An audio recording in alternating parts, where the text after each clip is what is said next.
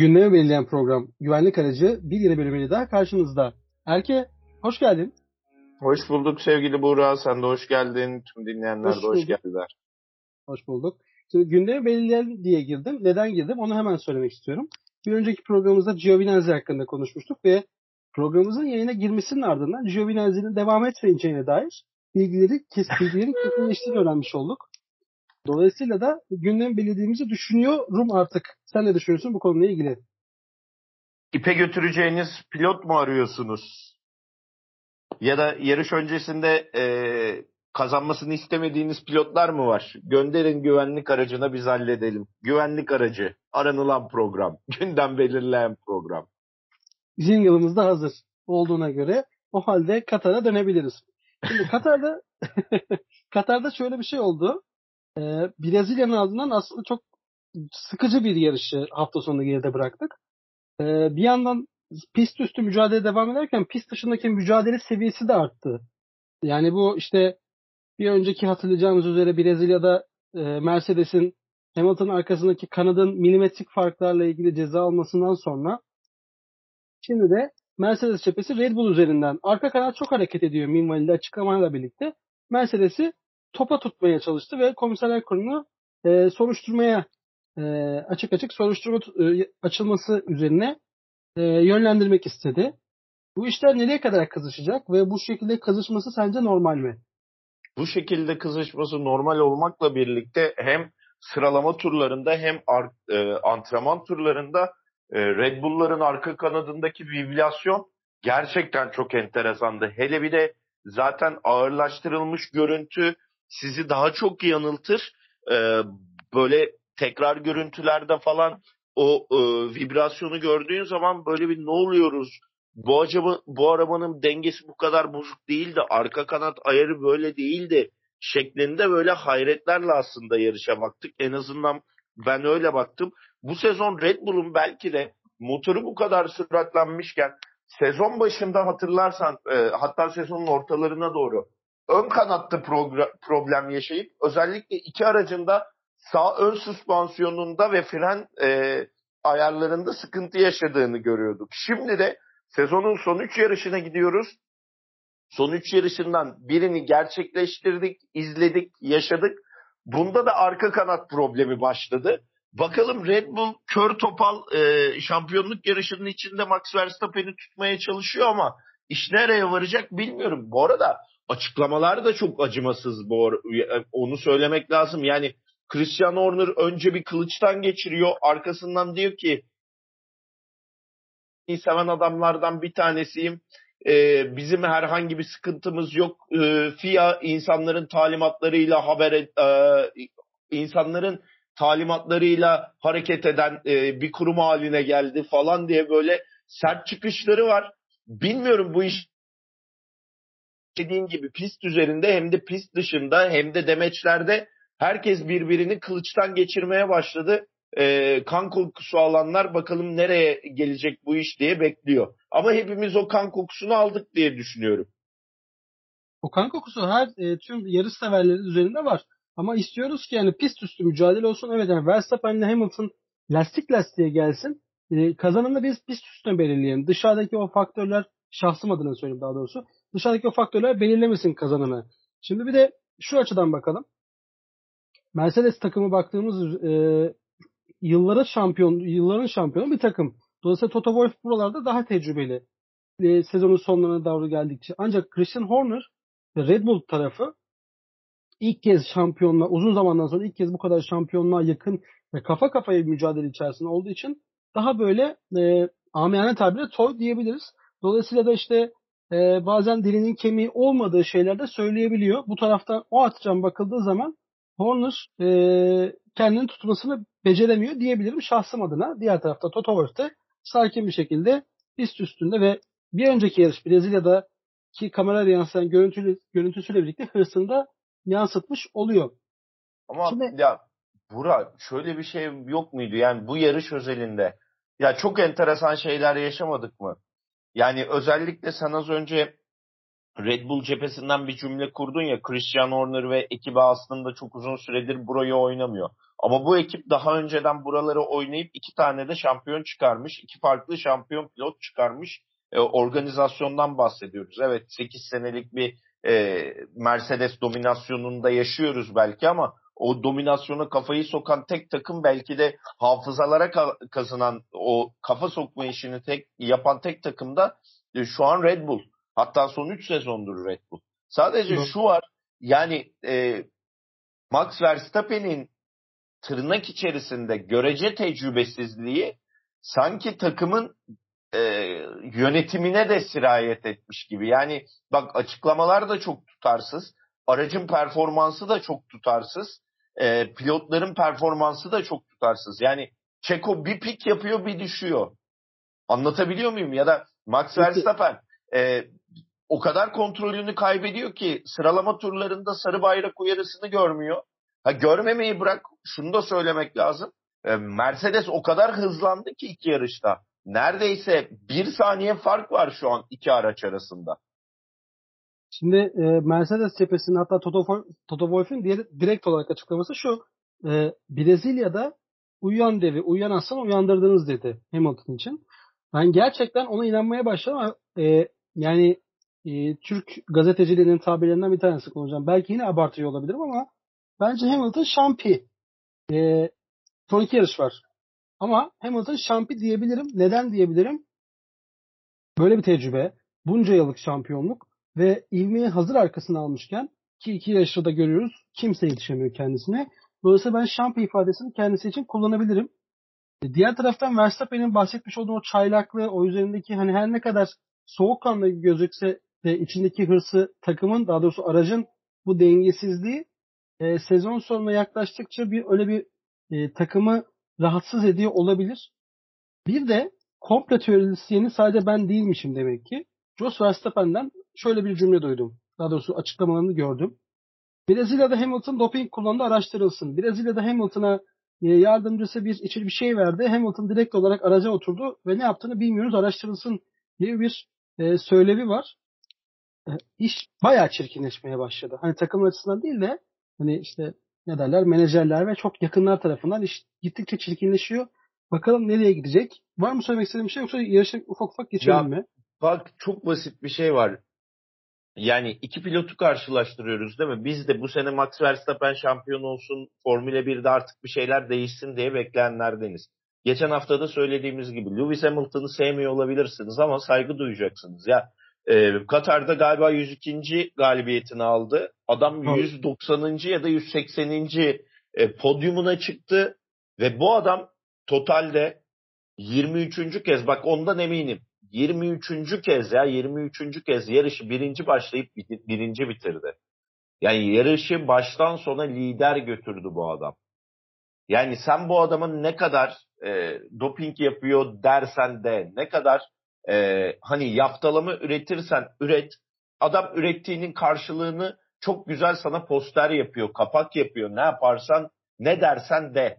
Yani yaptığın her suçlamanın ya da e, aslı astarı olmayan her iddianın karşısında adam podyuma bir kere daha çıkıp sana cevap veriyor. Hani iyi pilottur, kötü pilottur tartışmasından öte artık işi gerçekten e, eğlenceye dökmüş durumda. Sen ne kadar eleştirirsen o, o kadar iyi performans veriyor. Biz geçen hafta da konuştuk, ondan önceki hafta da konuştuk. Eleştirilerimiz vardı. Araçla ilgili de eleştirilerimiz vardı. Araç bir yarış içinde yani pilotajla da evet açıklanabilir belki bu. Belki de pilot e, hani dedin ya e, Lewis Hamilton doping yapmıştır. Abi dopingi boş ver. Yarım saniye hızlanmak. Biz bu işin içinde mühendislikten bahsediyoruz. Bir araç yarım saniye hızlanıyorsa ve iki yarış arasındaki mesafede iki araç arasında yarım saniye fark varsa neredeyse bir saniye farka çıkabiliyorsa burada e, pilotun e, problemini değil ya bu mekanikaller ne yapıyor? Bu mühendisler ne yapıyor? Araçta en son hangi ayar değişti de bu araç Katar'da bu kadar süratlendi? Yakalanamaz oldu. Ki Valtteri de kötü kalkış yapmasına rağmen ki problem yaşadı. Yani bu yarış bence Mercedeslerin hani geçen sene konuşuyorduk ya yenilmez olmak, geçilmez Doğru. olmak. Tekrar oraya geldiler. Ha çok geç geldiler ama geldiler. Şu an onu hissediyorsun yani. Sen diyorsun ki e, bu sevgili Buğra diyor ki Hamilton şampiyon. E, ben diyorum ki ya geçmek imkansız gibi gözüküyor şu an. Ya kaza yapacak Mercedes ya da çok ciddi bir motor problemi yaşayacak. E bunları da yaşamıyor. E bu, bu hafta sonu belki de şunu söyleyebilirsin. Pit stoplarda bildiğim kadarıyla Red Bull tarafı daha hızlıydı, daha süratliydi görece olarak. Hani orada belki Red Bull'u yakalamaya çalışacaklar ki Mercedes pit ekibi tarihin en iyi pit ekiplerinden bir tanesi. Geçen sene çift pit stop yapabilen ve bunu için yani lastik değişimini 2.1 saniyeye kadar indirmiş bir takımdan bahsediyoruz hani. Geçen sene o derece kusursuzlaşmışlardı. Yani şöyle aslında pit stop rekoru hala Red Bull'un elinde. Ancak tek pit stop yani tek araca yapılan servisin e, süresi Red Bull'un elinde. Üst üste iki araca verilen hizmet seviyesine bakarsak klasman varsa eğer kesinlikle Mercedes'in elinde olur bence. Bir diğer açıdan da şunu hemen pit stoplara gelmişken söyleyeyim. Ferrari ise pit stop denedi üst üste ve bundan başarıyla kalktı. Açıkçası hem tifosiler hem Ferrari severler hem de tüm Formula 1 severler şaşkınlıkla ağzı açık bir şekilde bunu seyretmiştir diye tahmin ediyorum. Sen o anları görünce ne düşündün? Sana bir şey soracağım. Ki hafta sonunun başlangıcında tifosilerin bu kadar iyi olmasını bekliyor muydu? Açıkçası beklemiyordum. Kötü bir hafta sonu geçiriyorlardı bu arada bence. Yani bu pistte bilmiyorum sıralama turlarından Alfa Tauri'ye geçilmek e, görece yarış içinde Alfine geçilmek hoş şeyler değil. O, buna rağmen iyi bir hafta sonu yani bitirişi çok iyi yaptı Tifusiler. Şimdi şöyle Ferrari'ye şöyle bakmak lazım. Ee, geçişin yapılıp yapılmayacağını bilmiyorduk bu pistte. Hatta yarış hafta sonu öncesinde hatta antrenman seanslarında veya sıralama turlarında geçişin olacağını çok tahmin etmeyerek grid sıralaması nasılsa sıralama turları sonucu nasılsa yarışta o şekilde tamamlanacak diye öngörümüz vardı takip edenler olarak. Ancak tamamıyla hepimiz ters köşe yattık ve Perez üzerine e, Bottas sürekli geçişler yaparak e, bu pistte de geçiş yapılabileceğini bizlere göstermiş oldu. DRS yardımıyla veya değil. O ayrı bir konu. Buna rağmen hiçbir Ferrari pilotu ne Charles Leclerc ne Carlos Sainz Jr. bir geçiş yapamadı. Tam tersi geçildi. Sürekli birileri, birileri tarafından geçildi. Birileri onları geçti. Dolayısıyla da senin bu konunun başına bahsettiğin bir şey olduğun üzere Tifosi için kötü bir hafta sonuydu. Söyleyebileceğimiz en güzel şey hızlı bir şekilde iki pit stopu, pit stopu üst üste yapmalarıydı diyebilirim. Yani Şimdi, bilinmeyen, bu kadar bilinmesi olmayan bir pistte pit stratejini doğru kurabilmiş olmak e, bu hafta sonunun en büyük ve en özel çıkarımı oldu onlar için. Kesinlikle. Bir diğer yandan da Verstappen e, biraz önce bahsetmiş bahsetmiş olduğumuz sarı bayrak meselelerinden dolayı 5 sıra ceza aldı. Aynı zamanda Valtteri Bottas da 3 sıra ceza alarak yarışa başladı. E, yarışın ilk turu daha tamamlanmadan zaten Valtteri Bot e, pardon Max Verstappen ikinci sıraya oturmuştu. Dolayısıyla biz o saatten sonra yarış sonuna kadar e, ya pit hamleleriyle ya da pist üstü geçişleriyle keyifli ve heyecanlı bir yarış bekliyorduk. Ben şahsım adına bekliyordum. Ancak Hamilton öyle bir uçtu ki Verstappen yaklaşamadı. Zaten Perez'in geriden başlaması e, Red Bull açısından kötü ama biz e, izleyenler için güzel oldu. Çünkü sürekli geçiş yapan neredeyse tek pilottu. E, ve bu aslında çok da güzel bir yarışı bizlere sundu diyebiliriz. İlk iki tarafı, ilk iki pilotu geçersen sence güzel bir yarış mıydı? Hamilton ve Verstappen'e çıktı. E, Hamilton Verstappen'e çıktığında hem yarış çok güzeldi hem de yarışın içerisinde işte son bölüme kadar o ben mesela Pierre Gasly podyumda kalıp kalamayacağını merak ettim. Yani yarışı izleme sebebim Pierre Gasly'nin e, podyumda kalacak mı kalmayacak mı heyecanlıydı. E, onun dışında işte az önce senin de altını çizdiğin gibi e, 7 sene sonra Alonso podyum görebilir mi göremez mi? Yani orada mesela aklım, zihnim, bedenim, kalbim ikiye bölündü. Hani e, bir taraf diyor ki ya Alonso bunu hak etti. Diğer taraf diyor ki Pierre Gasly çok iyi bir hafta sonu geçirdi. Lütfen hani adaletli bir şekilde orasını kim hak ediyorsa oraya gitsin. E dönüyorsun arkada e, kurtların bu arada kendi arasında biliyorsun bir mücadelesi var. en çok geçiş yapan pilotlar 3 e, tane eski dünya şampiyonu. Sebastian Vettel, Kimi. Raikkonen ve Alonso arasında da garip bir çekişme var biliyorsun. Biri 117, hemen... biri 116, biri 115 oldu galiba. Ee, Alonso 116, diğerleri 115.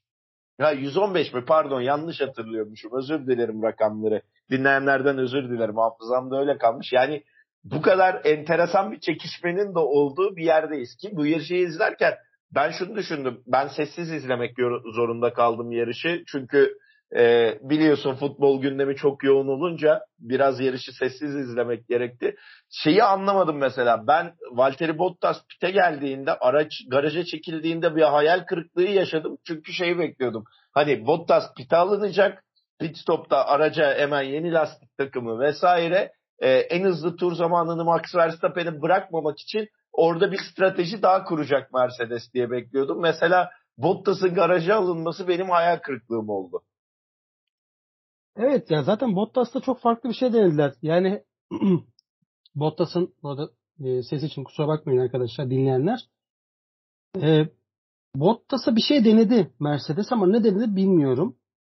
Pite sokmadı. Çok uzun bir süre bir e, ilk bölümü attırdı. Yumuşak lastikle hatta özellikle. E, ardından lastik patladı. Çünkü pist öyle bir pist ki ilk defa e, yarışıldığı için ve sol öne baskı yapıldığı için lastik patlama, patlatmak çok kolay. Zaten Bottas'ın ardından diğer iki pilotta da lastik patlaması söz konusu olduğu için anında pite girdi. Bir tanesi George Russell, diğeri de Lando Norris'ti. Şimdi öyle bir şey ki ne yapmaya çalıştı ben Mercedes anlayabilmiş değilim. Evet üçüncülük istiyorlardı ama bu şekilde bir üçüncülük çok kolay değildi onlar için zaten. Ardından da pitin ardından zaten sanıyorum tam orayı ben de hatırlayamıyorum ama aracın içerisindeki bir mekaniksel e, arızadan dolayı da araç, aracı çekmek durumunda kaldılar. Hemen gelelim Alonso'ya. Hatta Alonso'ya gelmeden şunu sormak istiyorum sana. Ya lafını lafını unutmadan çok kısa bir şey söyleyeyim. Ee, Lando Norris, George Russell, Latifi lastik yüzünden yarış e, yarışta çok problem yaşayan, lastik patlatan isimler oldular. E, Pirelli de şunu söylüyor. Yani bizim yaptığımız hafta sonunda özellikle antrenman turları ve sıralama turları verilerine bakıldığında biz e, bu kadar e, özellikle senin de dediğin gibi sol ön tarafı bu kadar baskı olmasına rağmen lastik patlatma ya da lastikler konusunda bu kadar sıkıntı yaşamayı beklemiyorduk. Özellikle yarışın içerisindeki o virajlardaki e, bordürlere çok hızlı girilip çıkılması tabanın özellikle kanatların aldığı hasarlar ve darbeler yüzünden aslında lastiklerin aşındığını söyledi Pirelli cephesi. Takımların pit stratejilerini lastikler mi yoksa e, pistin yüzeyindeki e, nasıl diyelim eğimler mi ya da e, çukurlar ve yükseltiler mi belirledi? O ayrı bir tartışma konusu. Hala ucu açık mesela. Onun hala bir açıklaması gelmedi ama Pirelli pistin içerisindeki o viraj giriş çıkışlarındaki özellikle e, bordürlere e, dikkat çekmiş sürekli. Doğru. Ya aslında zaten bu pist e, MotoGP üzerine, çift teker üzerine asıl dizayn edilmiş bir pist olduğu için sanırım dört tekerlekli araçların pist üstünde durması ve çizgilerin dışına çıkmaları ki zaten burada hemen pist limitlerine gideceğim. Çıkması zaten çok çok kolay oldu. Peki sence bu pist e, ile artık yarış yapılmalı mı? Takvime dahil edilmeli mi? Beğendin mi pisti ve bu limitler konusunda sen neler düşünüyorsun? Her, her en çok sevdiği konulardan bir tanesi. Ya limit konusuna bir daha girmeyeceğim. açık açık söyleyeyim. Girmeyeceğim limit konusuna. Hani peşin peşin istediğin yorumu yapabilirsin. Sezon başından beri hani limitlerle ilgili düşüncelerim belli ve net. Ee, bu arada sanal güvenlik aracı girdi yarışa. Keşke normal güvenlik aracı da girse heyecan artsa ama Orada da başka dinamikler var. Neyse ben konuyu parantezlerle açmayayım. Şöyle söyleyeyim. Bahsimiz de tutmamış oldu. Neyse evet. Efendim? Bahsimiz de tutmamış oldu. Aynen bahis. Ama ben bu hafta sonu açık bıraktım. Geçen hafta bak yarış başlamadan önce hemen yayında dedim. E, güvenlik aracı bu piste girer dedim. Yarış başlamadan 10 dakika önce benim tahminim orada değişti ama bu yarışta beklemiyordum. Zaten temkinliydi bence pilotlarda. Yani tanımadıkları bir pistte daha temkinli bir yarış e, sürdürdüler. Şunu söyleyecektim. Bir, çok fazla mesela Sebastian Vettel'in bu kadar yer kaybetmesine de ayrı bir parantez açmak lazım start sonrasında. İki, senin sorduğun soruya gelecek olursak bu pistte bir daha yarış yapılmalı mı? Bence Formula 1 için çok daha ideal ve çok güzel pistler var. İlla e, Arap Yarımadası'ndan para kazanılacak diye Katar'a bu yarışı götürmek çok mantıklı değil bence. O yani takvime daha güzel e, pistler ekleyebilirsin ya. Hele bir de yarış sonunda e, televizyon görseli için o pistin ışıklarına yapılan Meksika dalgası kameramanları işte pilotları zaten pilotlar için e, yani yarıştan çıkıyorsun kaybettiğin kilo adrenalin üstüne epilepsi krizi yaratmak için yapmış oldukları o sadece televizyondan izleyenlere gösterelim bak biz buna bu kadar para harcadık deyip e, o ışıklarla yapılan Meksika dalgası gösterisi gerçekten hani gerek yok anladın mı? Katar olsa da olur olmasa da olur benim için. O halde çok politik konuya girmek istemesem de şunu söylemek istiyorum. Ee, direkt olarak Arap, Arap Yarımadası olmasa da madem yarış düzenlemek istiyorsanız İstanbul Park e, takvime hazır sizleri bekliyor diyelim. Çok çok. Yani Katar yerine gerçekten İstanbul Park hani hem orayı e, hem o tarafa geçiş yani hem Orta Doğu'ya geçiş ya da Arap Yarımadası'na geçiş hem de Avrupa'ya geçiş olarak bence ideal konumda ve ya pilotlar da burayı seviyorlar. Yani hakikaten burada yarışmak da çok keyifli. Burada aksiyon, gerilim, adrenalin her şeyin yaşandığı pistlerden bir tanesi ve e, sezonun tam öyle bir noktasına denk geliyor ki buradaki yarış. E, ya şampiyonu belirliyorsun ya e, şampiyonanın gidişatı belirleniyor. O sebepten ötürü bence ya ben de hani çok milliyetçi bir adam değilim sen de biliyorsun. E, hayata bakış açım konusunda öyle her insan dünya insanıdır görüşüne sahibim. Çok bir milliyetçiliğim yoktur ama dediğim gibi Türkiye Grand Prix'si mi daha zevkliydi ya da bu seneki böyle Grand Prix'leri düşünüyorum. Katar olsa da olur, olmasa da olur yani. Et mi balık mı belli değil. Ee, varlığı çok bir şey ifade etmiyor. Yokluğu da çok bir şey ifade etmez diye düşünüyorum. Hemen ben e, sezonun son yarışı Abu Dhabi ile ilgili aynı fikrimi belirteyim. Abu Dhabi de olsa da olur, olmasa da olur. Çünkü geçtiğimiz sezonun son yarışında inanılmaz keyifsiz, inanılmaz verimsiz bir yarışı geride bırakmıştık. Ama onu hemen dipnot olarak belirteyim ve konuyu hemen e, yaşlı Ama kurtlardan bak, bir şey. Şöyle düşün, şöyle düşün.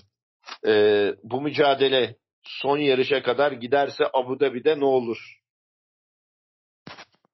Katar gibi olur. 1-2 sabit kalır arka tarafta mücadele görürüz.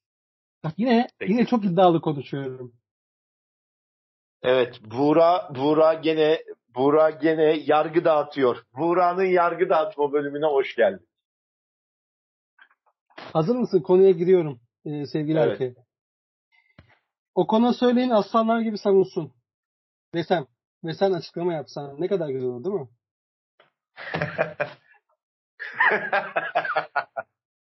İşini iyi yaptı bence.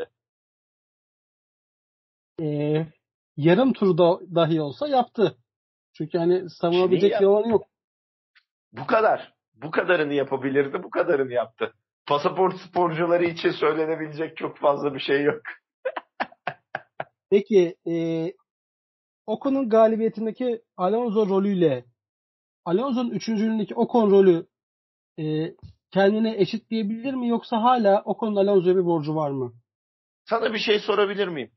Bu yarış içerisinde bak bu yarış içerisinde e, Perez de Bottas da geride kalmışken Alonso'nun bu kadar yukarıya çıkmasını bekler miydi? Ee, beklerdim. Grid pozisyonundan dolayı beklerdim. Ee, tamam. Güzel. Peki e, arkadan yetişeninin olmamasına nasıl bir açıklama getirirsin? Ee, ya da yetişmesini beklediğin ya da şampiyonada e, üçüncülüğe oynayabilecek Alonso dışında hafta sonundaki performans sadece bu hafta sonu olarak düşünme. Genel e, bugüne kadarki koşulan tüm yarışları düşünerek orayı zorlayacak başka pilotlar yok muydu sence? Şöyle başlayayım cümle. Şampiyonluğa, e, şampiyonluğa oynayan iki takımın taktiksel hatası yüzünden Alonso yalnız kaldı. Diğer takımlarda şampiyonun üçüncüsü, dördüncüsü veya beşincisi Alpin dışındaki takımlar da e, bu tecrübede değillerdi.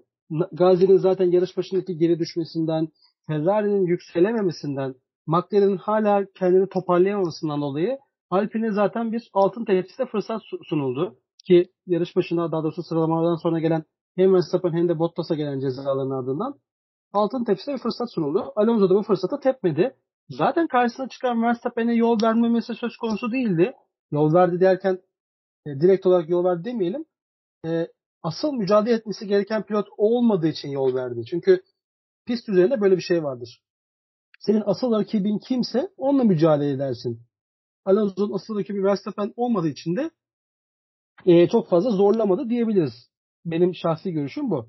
Dolayısıyla Alonso e, altın tepside sunan fırsatı çok iyi değerlendirdi ve e, bir güvenlik aracı periyodu olmasaydı, sanal güvenlik aracı periyodu olmasaydı üçüncüyü de kaybedebilirdi gibi düşünüyorum. Çünkü performanslar o kadar iyi geliyordu Perez arkadan.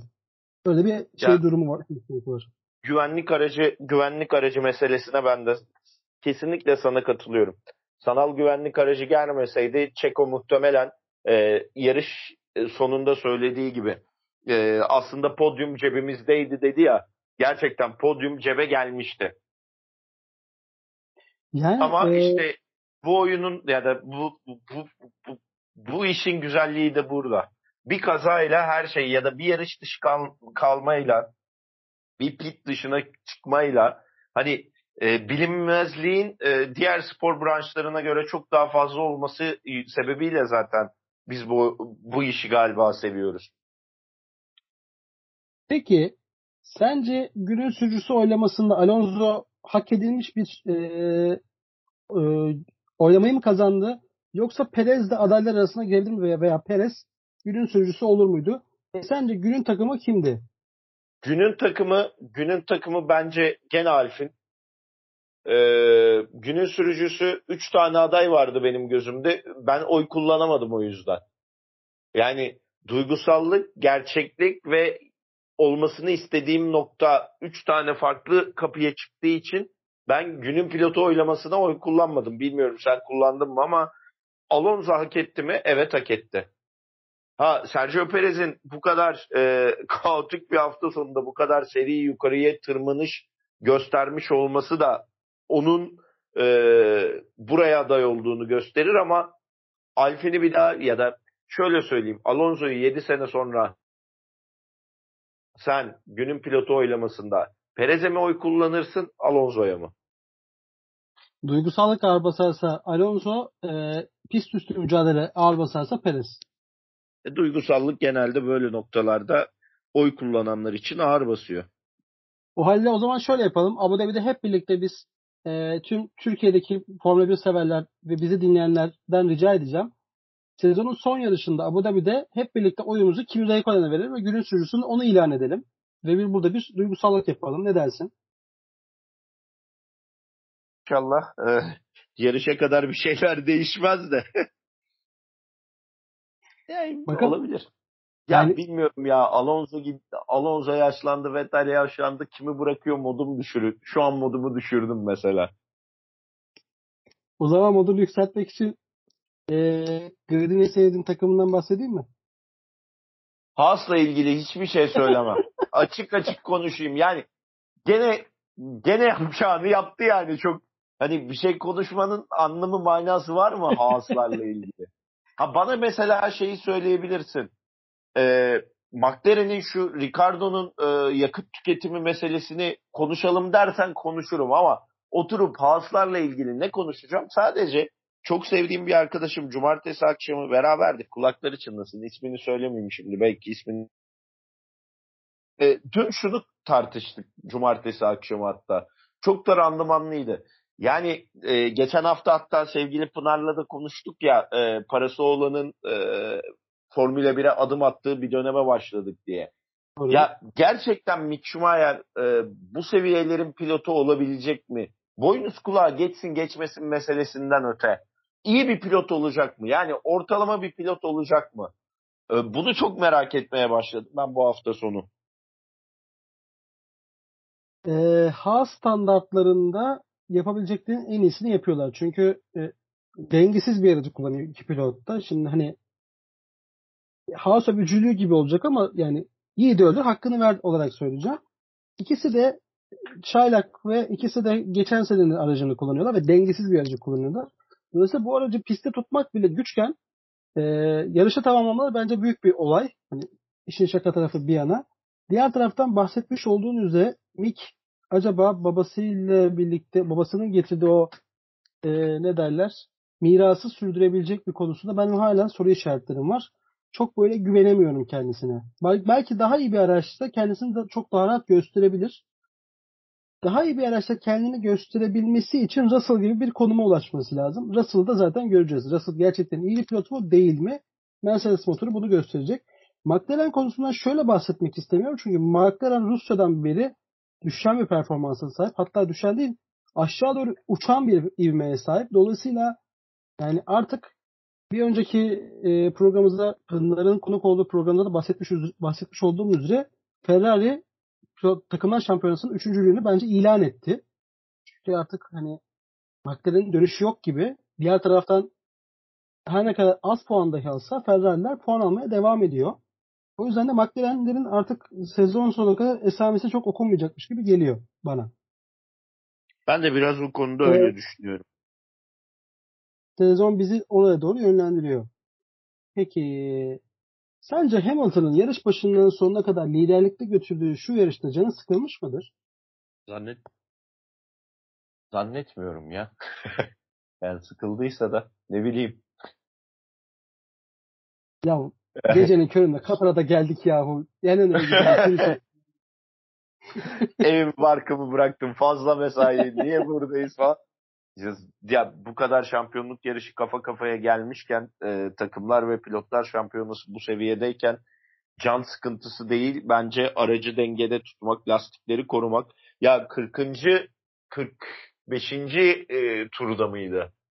E, Red Bull aracıyla e, Mercedes aracının e, işte lastik ısıları ve aracın şu anki o, o dakikadaki mevcut durumunun grafik hali ekrana yansıdığında ya bak tekrar altını ısrarla çiziyorum. Hamilton'ı sevmiyor olabilirsiniz. Ben sevmiyorum. Çünkü çok bahane üreten, kaybettiği zaman hakikaten küçük çocuk gibi tırnak içerisinde ağlak yapan bir pilottan bahsediyoruz. 8 tane Lastiğim şampiyonluğu yana... benim. He? Lastiğim patladı benim. İşte ee... önde kontra yaşıyorum. Arka kanatta çok titreşim var. Lanet olasıca önümü kesti, yolumu kesti falan gibi. Yani hep bir bahanesi var. O yüzden de zaten bak Lewis Hamilton tarihin en iyi Formula 1 pilotları arasında belki birinci sırada şu an. Hani onun gibisi gelmeyecek belki. Ama ne Alan Prost gibi, ne işte Senna gibi, ne Michael Schumacher gibi, ne hala şu an e, yani pist üzerinde Sebastian Vettel, Alonso, Kimi Raikkonen gibi saygı görmeyecek. Görmemesinin sebebi de sürekli bahanelerinin oluyor olması. İstatistik olarak en başarılısı olacak. Gelmiş geçmiş en iyi pilot olarak belki ya bu adam gelmiş geçmiş en iyiydi ama bana göre Schumacher'di, bana göre şuydu denecek bir statüde kalacak hep. Çünkü e, hep bahanesi var ama geldiği seviye kan kokusu falan yani Toto Wolff'un dediği gibi Interlagos'ta uyandırdılar e, köpek balığını avlaya avlaya avlaya avlaya yuta yuta yuta geldi ve şu an önüne geçemiyorsun. Yani e, zamanının McLaren Mercedes'in e, projesi Mercedes'in zirvesini oluşturdu. Şimdi ben biraz önce McLaren'den çok fazla bahsetmek istemiyorum demiştim ama biraz önce aklıma gelen bilgiyi hemen paylaşmak istiyorum e, İngiliz daha doğrusu Avustralya bir spor adamının Bruce McLaren'in kurduğu şu takım şu anda papayalar turuncu rengiyle piste gördüğümüz takım Katar'da 900. yarışına çıktı. Nereden nereye diye baktığımız takım aslında 900 kez piste çıkmış bir takım. Bazen başarılı, bazen şampiyonluklar, bazen düşen e, bu dalgalı performansına sahip olan takımın 900 kez piste çıkması aslında çok çok büyük bir başarı bunu da aslında e, bahsetmeden geçmek istemedim. Diğer takımlarda şu anda en geride olan takımlardan bir tanesi, daha doğrusu en eski olan takımlardan bir tanesi Williams ve Ferrari. Diğer takımların uzun süre orada olup e, şampiyonluk görmesini ben talep ediyorum. Daha doğrusu istiyorum. Umarım da farklı takımlar şampiyon olur ve biz de seyir zevki yüksek sezonları takip etmiş oluruz diyelim. Senin söyleyeceğim bir şey var mı bu konuyla ilgili? Yok ekleyeceğim bir şey yok. Çok haklısın. Çok doğrusun bu konuda. Senin aynı fikirdeyim ben de. Ee, Arabistan'a gideceğiz. Ee, Cidde'de olacağız. Yeni bir pistte olacağız. Sen ne düşünüyorsun, ne bekliyorsun? Katar gibi sıkıcı bir şey olur mu? Yoksa... Valla ben gene Katar gibi başlayacağımızı düşünüyorum. Bak geçen hafta da aynı şeyi söyledim. Bu hafta da aynı şeyi söyleyeceğim Buğra. Yani bilmediğim bir pist hakkında hani daha önce izlemediğimiz ve elimizde verimizin olmadığı bir pist hakkında yorum yapmak beni çok geriyor. Bilmiyorum sen ne düşünüyorsun bu konuda ama ben geriliyorum. O yüzden yorum yapmaktan çekineceğim ama şöyle söyleyeyim. Mekanik arıza ıvır zıvır olmadığı sürece gene ilk dördün kimler tarafından oluşturulacağını az çok tahmin edebiliyoruz. Ben hemen e, senin tezine karşılık şunu söylemek istiyorum. Cidde'de olacak, Arabistan'da olacak, e, sokakta olacak ve gece yapılacak. Bu tüm e, verileri alt alta topladığımız zaman ben sürprizlere gebe bir yarış bekliyorum.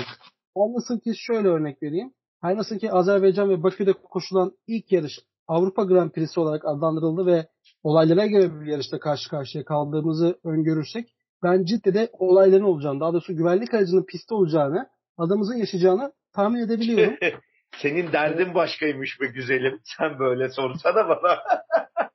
Hayır yani şimdi yarışla ilgili öngörüm bu. Ha, yarışta ne olur? Şimdi Azerbaycan'da gördük. Verstappen yarış dışı kaldı. Güvenlik aracı girdi. Yarış baştan başladı. Hamilton virajı alamadı. O da yarış dışı kaldı. Bayağı sürprizlere e, sürprizlerle karşılaştığımız bir hafta sonunu geride bırakmıştık o gün, o hafta. Şimdi Cidde'de de ha, acaba aynı şeyler olabilir mi sorusunu soruyorum. Çünkü bilinmeyen bir pist. Sokak pisti. Gece koşulacak. Her an her şey olabilir. O yüzden de bir kafamda soru işaretleri var. Favorilerin kazanabilme ihtimali yüksek olduğu ama bir diğer taraftan da olmadığı bir yarış bizleri bekliyor diyebilirim. Evet sevgili dinleyenler Buğra aslında kaza ve aksiyon istiyor gene her zaman olduğu gibi programın adı yürüsün, şanı yürüsün sezon bitmeden önce. Aslında bir şeyler olmuş olabilir ama olmamış da olabilir diyorum ben aslında. Tabii o da bir bakış açısı. Sen de haklısın.